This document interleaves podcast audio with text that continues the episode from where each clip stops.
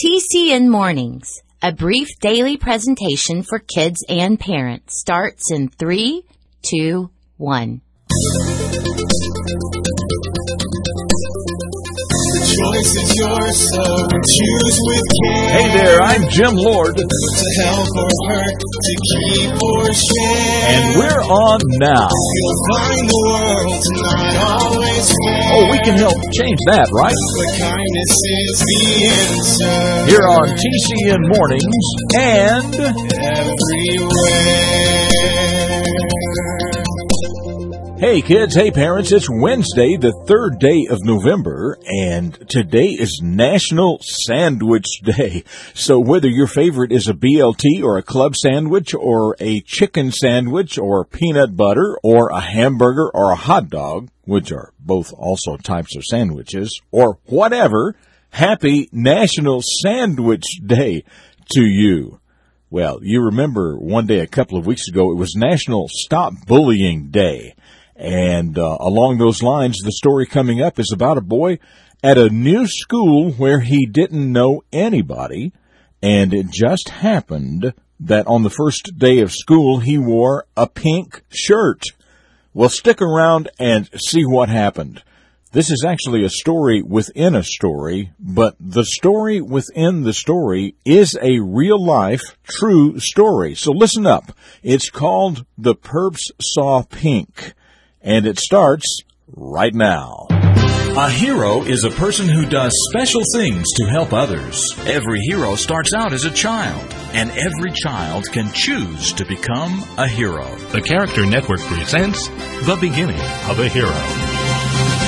It was time for one of Mister Delaney's special stories again, and the class couldn't wait to hear it. It's a true story, said Mister Delaney, and it happened in a town called Cambridge in Nova Scotia, Canada. You see, there was a boy whose family had just moved there, and on his first day of school, he wore a pink shirt. Well, there were some students in the school who used that pink shirt as an excuse to give the boy a really hard time. They even pushed him around and hit him. He couldn't believe what the people were like at his new school. He was afraid that everyone in the school was like that.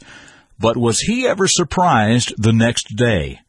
Mister Delaney paused for a moment before the next part because this is where it really gets good. He said, you see, two older students named David and Travis saw what was going on, and they thought it was time to send the perpetrators a message.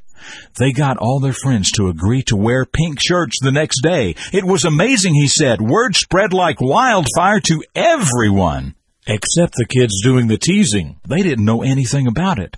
If someone didn't have a pink shirt, they went out and bought one, and the next day the new boy could not believe his eyes. The whole school was wearing pink.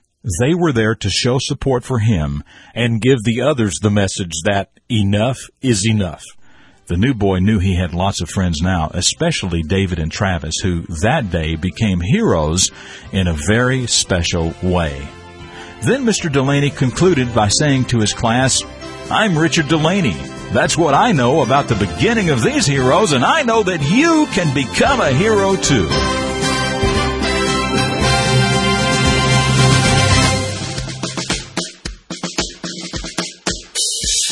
You know, some kids just look for things to tease others about. What are some things you have seen people being teased about?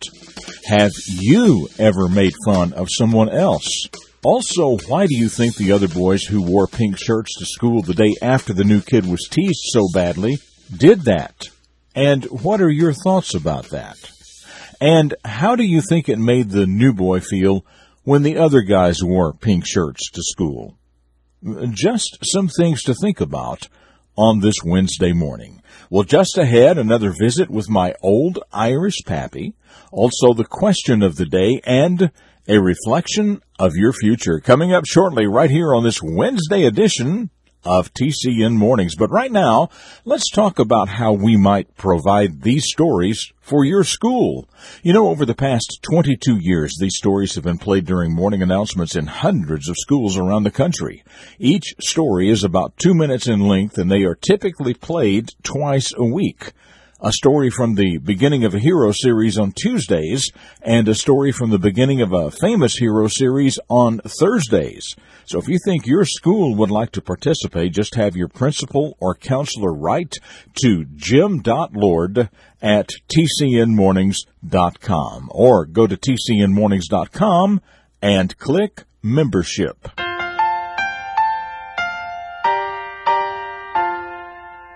So let's start with a visit to the memory of my old Irish pappy. And as always, there's not a day that goes by when I don't remember something my pappy taught me. Do the right thing when nobody else is looking. Yes, always do the right thing even when nobody's looking. Some people say that is the very definition of character, what you do when nobody's looking. So always do the right thing, even when nobody's looking.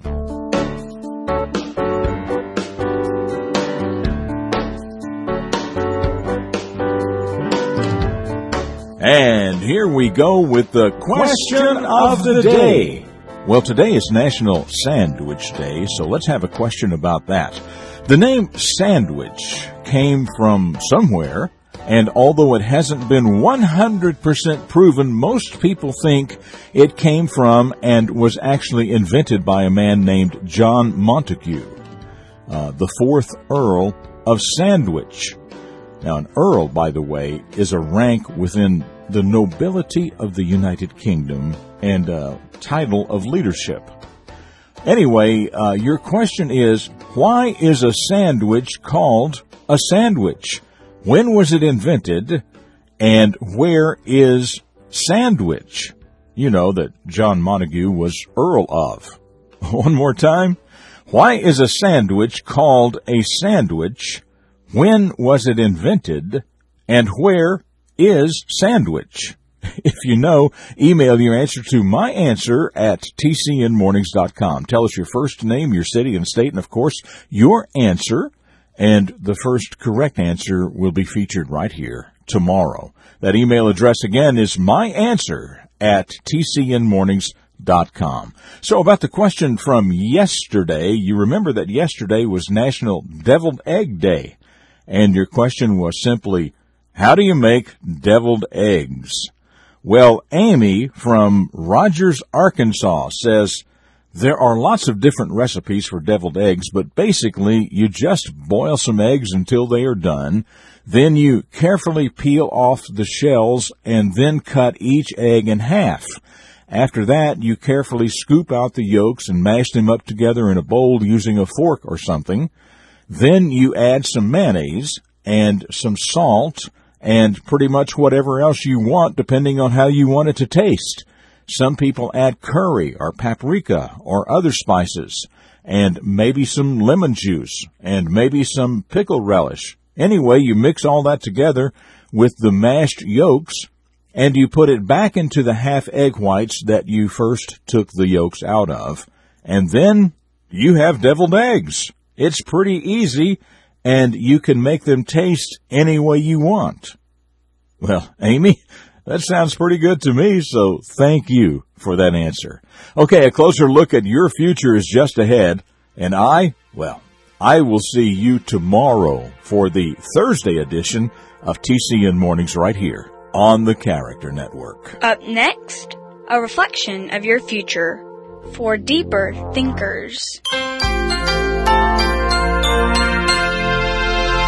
Dedicated to teaching positive personal vision for today's young people, the Character Network presents Jim Lord. Have you ever had a really good idea that you shared with someone, only to have the other person declare, it'll never work? It kind of resembled a slap in the face, didn't it? Are you one of those people whose motto in life seems to be, that'll never work? You know, the negative approach of doubt, disbelief, and discouragement becomes a bad habit, a real waste of time and energy. Try instead to help make it work, or at least help figure out a way the same goal could be accomplished in another, more effective way. Now, a positive thought on the subject of being negative. Everyone has a purpose, and it's often the negative people who help keep the positive people on their toes. So if someone says to your brightest idea, that'll never work, take it as a challenge. And when it's your turn to evaluate someone else's endeavor, learn to be an encourager. It's a lot better. For The Character Network, I'm Jim Lord, with a reflection of your future. This has been a presentation of T C N, The Character Network, T C N Mornings dot com.